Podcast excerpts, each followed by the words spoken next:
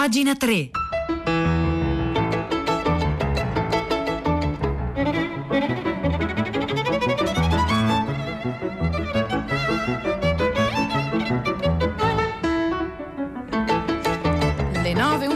7 secondi di giovedì 7 gennaio 2021. Buongiorno a tutti e bentornati a pagina 3, la cultura nei giornali, nel web e nelle riviste. Da Silvia Bencevelli che anche oggi vi parla da questo microfono. Noi cominciamo a sfogliare i giornali eh, di oggi, anche noi oggi in un certo senso parliamo e parleremo di politica, la faremo però con la voce degli scrittori e cominciamo da uno di loro, da Maurizio Maggiani, che sulle pagine di Repubblica di oggi ci parla di un periodo particolare della vita della nostra Repubblica, quando la Repubblica ci salvò la vita. Sono un libertario, scrive Maggiani, peggio, sono un anarcoide, peggio di più, riconosciuto come sedizioso di indole, in pratica un teppista alla mia età non ancora sopito. Eppure, da non crederci, provo rispetto, persino riconoscenza, per la giovane Repubblica in cui mio padre e mia madre mi hanno messo al mondo, a un passo dalle macerie di un regime devastatore a cui erano sopravvissuti per un pelo. Questo nonostante tutte le tragedie, le disgrazie, le schifezze che di lì in poi ne sono venute. Sì, rispetto e gratitudine, scrive Maggiani, perché è alla Repubblica che devo il fatto puro e semplice di essere cresciuto sano e istruito. Tutto qui, ma questo è stato fatto. Quella Repubblica, l'unico bene che mi ha portato in dote mio padre, costruita con le mani sue, quella Repubblica fondata sulle fatiche, in una dozzina di anni, il tempo che ho fatto in tempo a crescere, si è liberata di ciò che poteva uccidermi, storpiarmi, asservirmi a una condizione di servile minorità la tubercolosi, la poliomelite, il vaiolo, la difterite, l'analfabetismo. Già, tutto qui. In quel tempo ogni quartiere, borgata, frazione, anfratto e buco d'Italia aveva una scuola e nella scuola c'erano delle aule con un maestro e una stanza che si chiamava dispensario. Intanto che la maestra Fabbri ci insegnava come meglio sapeva e comunque sapesse ci insegnava, ogni sei mesi ci metteva tutti quanti in fila davanti al dispensario. E un dottore, il dottorino che arrivava su una vespa dalla marmitta rotta e una barba che non riusciva ancora a farsi per bene, ci interrogava con lo stetoscopio, bronchi e polmoni, ci faceva cacciare fuori la lingua, ci esplorava faringe e laringe, ci tastava le ghiandole, ci pesava e misurava, ci dava il ricostituente. A tutti quanti e ai morti di fame tra di noi non non pochi, Cristo, non pochi, dava un biglietto. E con quel biglietto si presentavano un quarto d'ora prima della campanella nel seminterrato già sede dell'Opera Balilla, e ora patronato scolastico, dove si sedevano davanti a mezzo litro di latte caldo, una rosetta, un paio di cubetti di orrenda cotognata ricca di vitamina, e cioè la Repubblica ci dava la colazione. Mio padre, scrive ancora Maurizio Maggiani qui sulle pagine culturali di Repubblica di oggi, era andato nella stessa scuola era un morto di fame, ma non era un balilla, ragion per cui non aveva mai bevuto quel latte e addentato quel pane con la cotognata. Intanto era cambiato quasi tutto, ma non quel menù. Adesso il biglietto lo davano anche a Giacinto, che aveva il padre disoccupato, licenziato dall'arsenale militare perché l'avevano beccato con la tessera del Partito Comunista in tasca. E poi, quando era il momento, il dottorino ci faceva il vaccino, l'antipolio, l'antivaiolosa, l'antitubercolare, l'antidifterica. Ed eravamo contenti perché il dottorino ci timbrava e ci pungeva senza farci male. Eravamo contenti perché sapevamo. Sapevamo perché la vedevamo con i nostri occhi, la nostra fortuna. Bastava essere nati uno o due anni prima, bastava venire da certe forre della montagna e essere come Lambruschi, butterati in faccia di vaiolo, essere sciancati di poliomelite come Filippi, essere preso e sparire in un sanatorio chissà mai dov'era, come Sauro. In quel tempo la tubercolosi era dappertutto. Io stesso e mia sorella siamo stati presi via per un capello e portiamo ancora il segno del suo passaggio. La piccola cicatrice che ogni volta che mi fanno un torace fa dire al radiologo: Vabbè, lei è del 51. Qui Maggiani si riferisce alla vaccinazione contro la tubercolosi, il vaccino BCG il bacino di Calmette Gren, eh, che ha un secolo, una lunga storia di ricerca, a quell'epoca appunto per i nati del 51 si era concluso un dibattito scientifico su quale fosse il vaccino migliore, era un dibattito non tanto diverso da quello attuale, c'erano diversi candidati vaccini, c'erano anche candidati vaccini italiani, ma il BCG fu definito il migliore e nel 51 ebbe inizio in Italia un'attività vaccinale importante, come raccomandava l'Organizzazione Mondiale di Sanità, ma eh, non obbligatoria. La BCG, il BCG, insomma il vaccino antitubercolare, non è mai stato obbligatorio. Furono vaccinate però poche persone in Italia e oggi il vaccino comincia, continua a esistere, continua a essere fatto, ma soltanto a piccole categorie di persone molto a rischio. E allora prosegue Maggiani, chiudo la parentesi. Sinceramente non ricordo se farsi il vaccino fosse obbligatorio, no, non lo era appunto.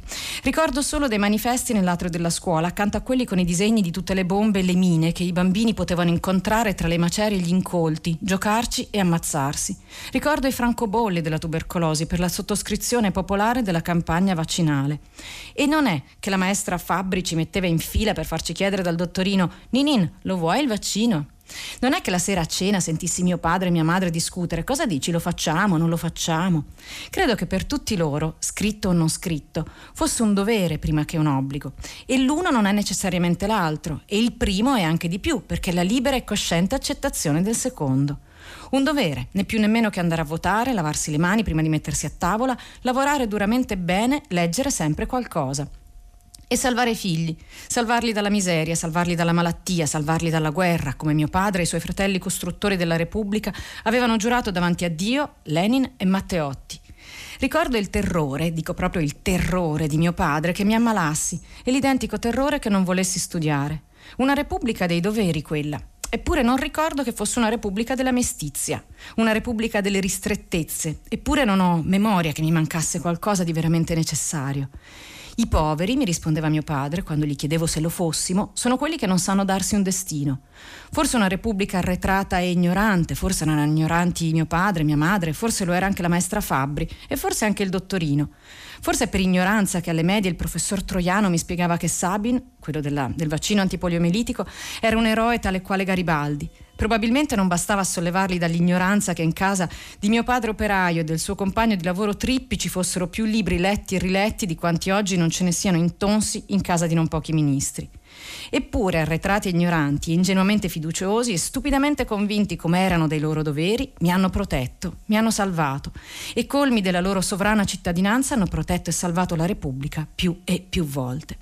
E poi, questo articolo è molto più lungo di così, lo sto tagliando, mi scuso con l'autore Maurizio Maggiani, mi scuso con chi ci sta ascoltando, ma insomma andiamo a conclusione, ora mi permetto la convinzione, scrive Maggiani, che quella Repubblica della dedizione viveva di una democrazia un po' più decente delle sue attuali rovine, così propense al facoltativo. Facoltative le tasse, la fatica, lo studio, la consapevolezza, il vaccino, il bene, la dignità. E quel popolo arretrato, ignorante, viveva di una condizione un po' più signorile della plebe saputa e ciarliera che reclama di saperla troppo lunga perché le sia negata la libertà di essere quello che è e mi permetto persino la libertà che ho ereditato dai costruttori della Repubblica di non avere nessun rispetto per la stupidità. Questo è Maurizio Maggiani, appunto, che si definisce un anarcoide, un sedizioso di indole qui sulla Repubblica. L'articolo si intitola Quando la Repubblica ci salvò la vita.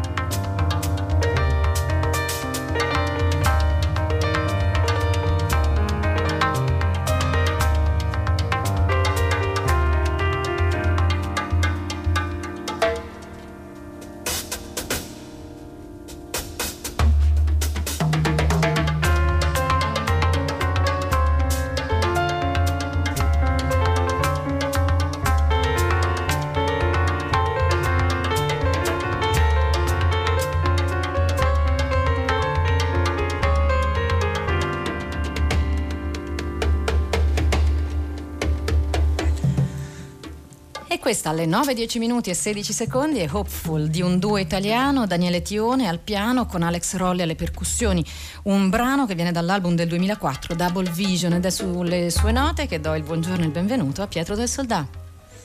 Buongiorno Silvia, buongiorno agli ascoltatori di pagina 3. Allora, l'assalto al congresso americano, l'insurrezione, come l'ha chiamata ieri sera il presidente eletto Joe Biden, ha scosso gli ascoltatori di prima pagina questa mattina. Eh, per una volta non è stata la pandemia, il Covid, i vaccini il tema dominante, bensì eh, quello spettacolo davvero inquietante a cui abbiamo assistito noi come il mondo intero ieri sera in diretta televisiva o via social media, eh, qualcosa davvero di eh, senza senza, senza precedenti che pochi aspettavano, forse solo i più avveduti analisti della figura della politica di Donald Trump. Sono arrivate diverse riflessioni da Stefano che si è concentrato su quel liquidare anche da parte di Biden gli insorti pro Trump come non americani perché l'America vera è un'altra cosa. A eh, Osvaldo e anche Licia che si sono invece concentrati su ciò che questo significa per il sovranismo e il populismo mondiale anche per quello europeo anche per quello italiano. Insomma c'è davvero molto da dire e da chiedere questa mattina quindi sarà una, nostra puntata di tutta la città ne parla uno spazio di dibattito aperto con voci competenti ed esperte sull'America sulla politica globale perché i fatti di ieri costituiscono forse una rottura, una soluzione di continuità anche rispetto a quanto è accaduto fino a 48 ore fa. Eh, molto cambia non solo in America, è da capire fino, con quali conseguenze, con quali possibili reazioni, con quali anticorpi la democrazia americana e occidentale è in grado di reagire a fenomeni come questo. Dalle 10 in diretta aspettiamo i vostri contributi, i vostri messaggi. Grazie Silvia.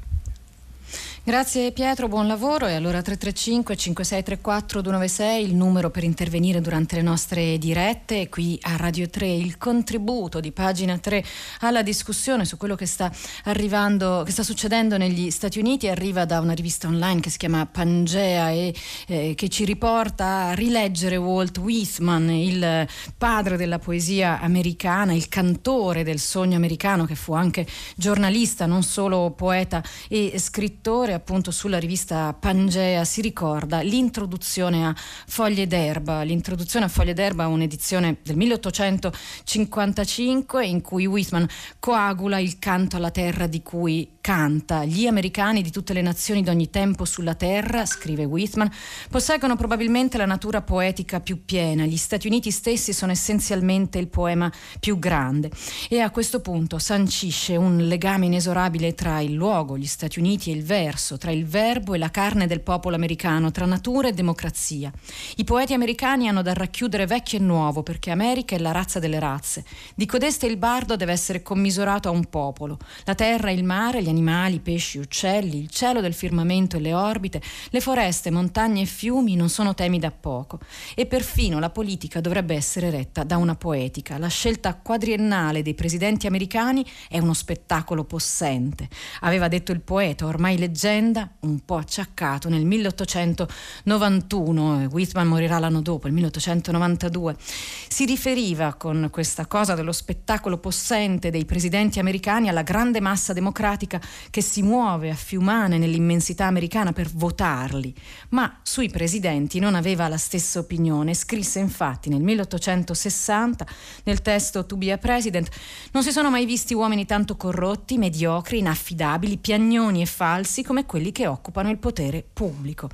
Il eh, racconto di Pangea prosegue con un brano tratto da Specimen Days Collect, una collezione di saggi, annotazioni, testi autobiografici che fu pubblicato nel 1882 che in Italia esiste come giorni rappresentativi in cui appunto Walt Whitman parla, Whitman, Whitman, scusatemi, parla della, della, politica americana. Questo articolo che appunto racchiude l'introduzione a foglie d'erba e il richiamo alla politica da parte della poesia e del cantore del sogno americano lo trovate linkato alla nostra pagina web che come sempre sempre www.pagina3.rai.it.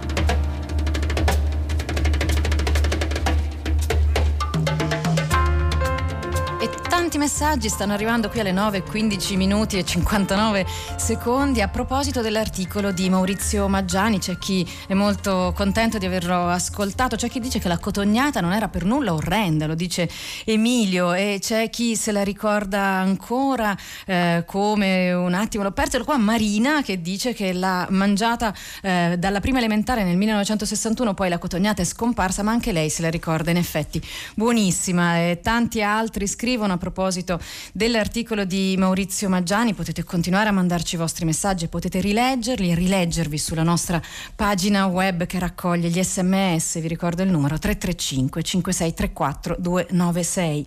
Noi continuiamo a sfogliare le pagine culturali che eh, ci raccontano anche il rapporto tra gli scrittori e la politica, tra la cultura e la politica, grazie a un articolo uscito sull'indice dei libri online a firma Marco Bresciani. Marco Bresciani insegna storia contemporanea all'Università di Firenze, che eh, r- racconta la storia del taccuino segreto di Cesare Pavese, una storia che emerse nel 1990 grazie a un articolo pubblicato sulla stampa che appunto eh, tirò fuori un block notice ritrovato tra le carte di Cesare Pavese da Italo Calvino fotocopiato da Lorenzo Mondo.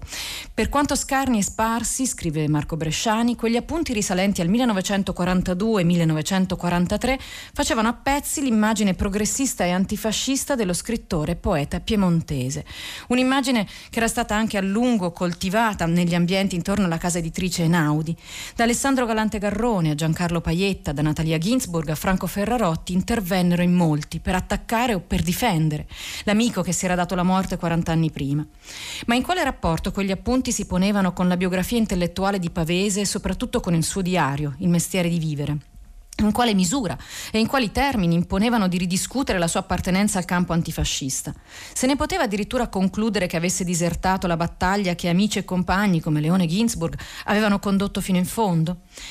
Ora la pubblicazione integrale del taccuino segreto spinge a riesaminare queste domande. La pubblicazione integrale è curata da Francesca Belviso, si accompagna alla riproduzione delle fotocopie, perché l'originale non è mai stato ritrovato, l'originale del block notice di eh, Cesare Pavese, e eh, alla rassegna, sia pur incompleta, degli interventi della polemica del 1990.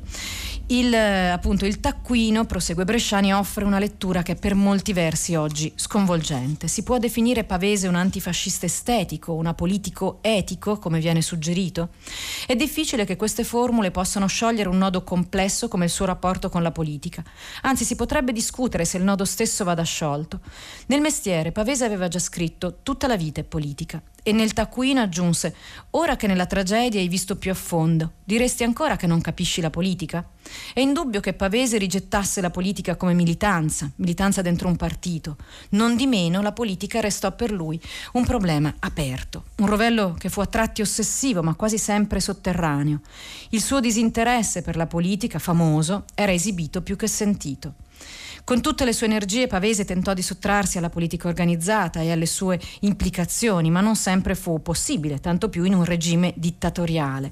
Secondo quanto affermava nel mestiere, il suo disinteresse per la politica cessava soltanto in tempi di crisi totalitaria.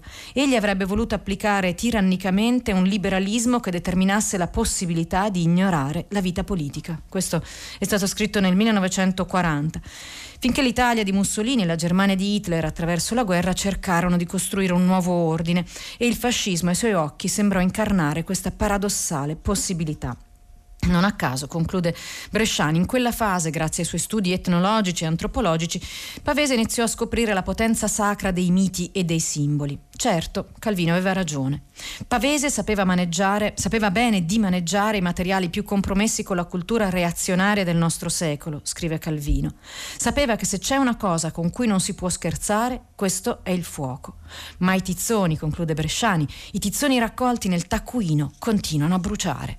Questo articolo viene dall'indice online, parla del taccuino segreto di Cesare Pavese, emerso nel 1990 e oggi pubblicato e commentato da Francesca Belviso. L'articolo si intitola Un rovello ossessivo e sotterraneo.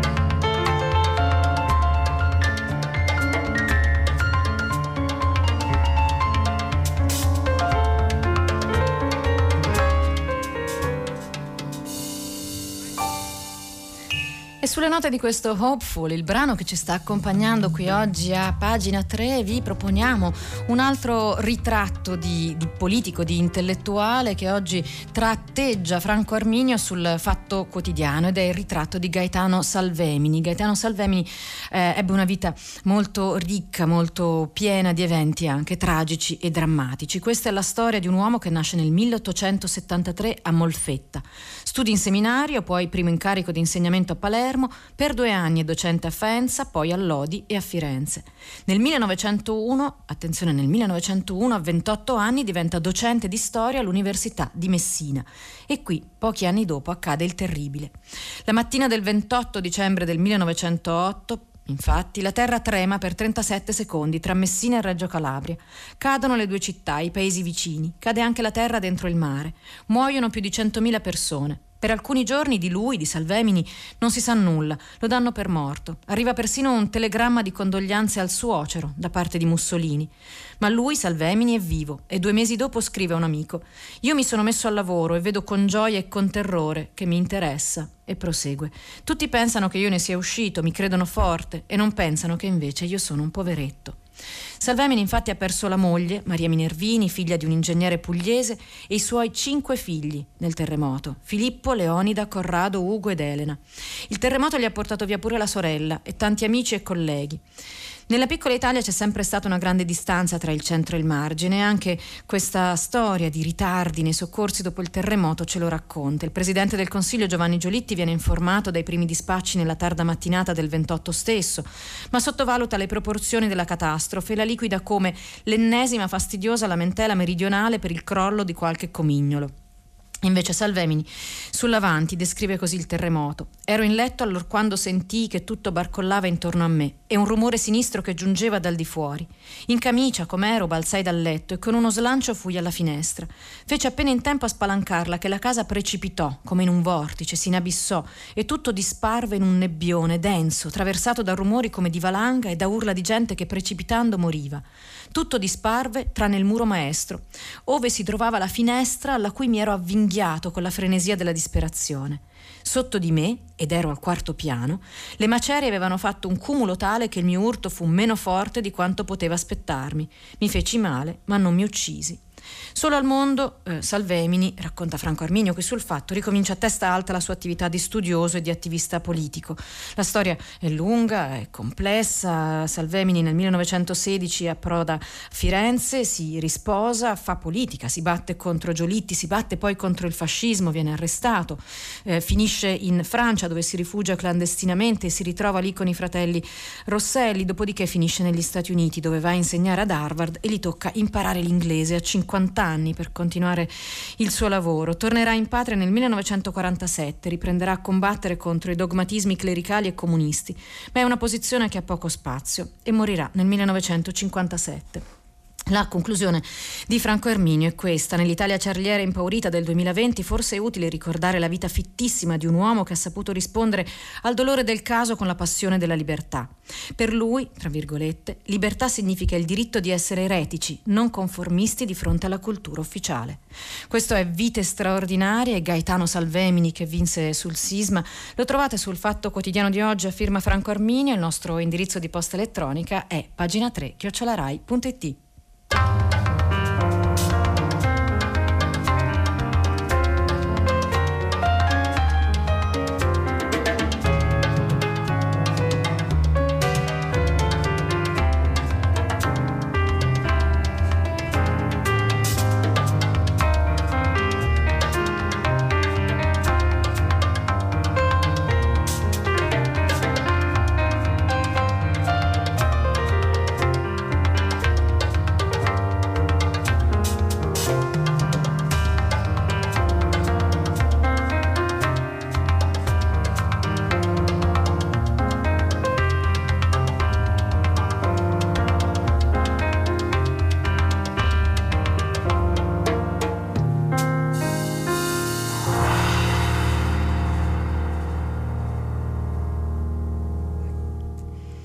queste erano le ultime note di Hopeful, Daniele Tione al piano, Alex Rolle alle percussioni. Qui a pagina 3 vi proponiamo un ultimo articolo che ha a che fare con la letteratura e la politica, ma finiamo con tutti i piedi nella modernità, con il libro che oggi in tanti stiamo, stanno leggendo, il libro di Bernardine Evaristo, un libro che si intitola Ragazza, donna, altro, 12 protagonisti, vincitore del Man Booker Prize 2019, arrivato in Italia grazie alla traduzione di Martina Testa per le edizioni Sur. L'ha intervistata Laura Pezzino su rivista Studio e eh, appunto eh, la, l'intervista eh, racconta molto di questo, eh, di questo, libro che viene definito Fusion Fiction, Fusion Fiction di Bernardine Evaristo.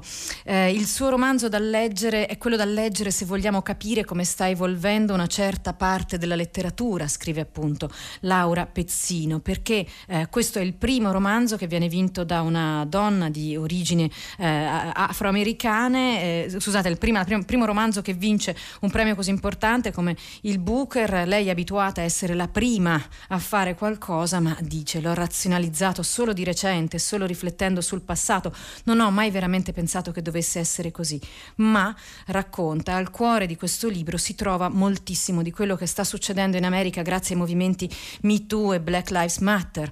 Entrambi hanno influenzato la cultura, improvvisamente nella nostra società, dice dice Evaristo in questa intervista su Rivista Studio, essere una donna di colore è diventato interessante. In più, oggi, a differenza dell'individualismo imperante qualche tempo fa, le persone parlano di comunità e questo vale soprattutto per le più giovani. Un po' come Kamala Harris, la vicepresidente degli Stati Uniti, eletta, che nel suo primo discorso ha detto sono la prima, ma non sarò l'ultima. Questa lunga intervista ve la consiglio, la firma Laura Pezzino su Rivista Studio, appunto intervista a Bernardine Evaristo, autrice di Ragazza, Donna, Altro, la trovate anche questa sulla nostra pagina web, ma pagina 3 per oggi finisce qui, io vi saluto insieme al tecnico Gabriele Cioni, Marzia Coronati, Cristiana Castellotti, Maria Chiara Beranec e Piero Pugliese, un saluto a tutti da Silvia Bencivelli, ci risentiamo domani qui con pagina 3 come sempre alle ore 9.